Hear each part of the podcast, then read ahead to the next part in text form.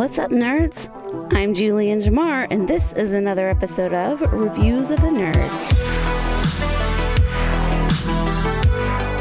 The Secrets of Dumbledore. The Wizarding World is descending into chaos as the infamous criminal Grindelwald is not only forgiven his crimes, but is also thrust upon them as a frontrunner in their upcoming election.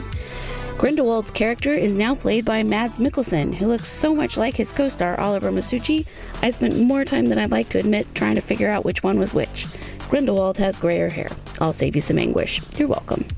On the good side, your favorite wizards are back. The magical creatures are my favorite part of this series, and this movie is chock full of them.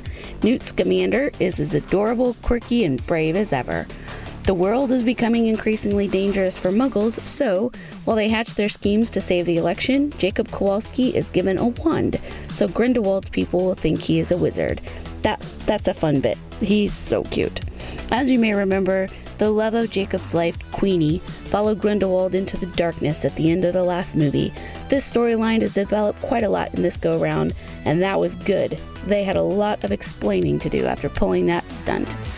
Dumbledore is as clever as ever. You get to meet young Professor McGonagall, and Dumbledore awards Hufflepuff points after Newt answers a tricky question during a meeting. It's awesome.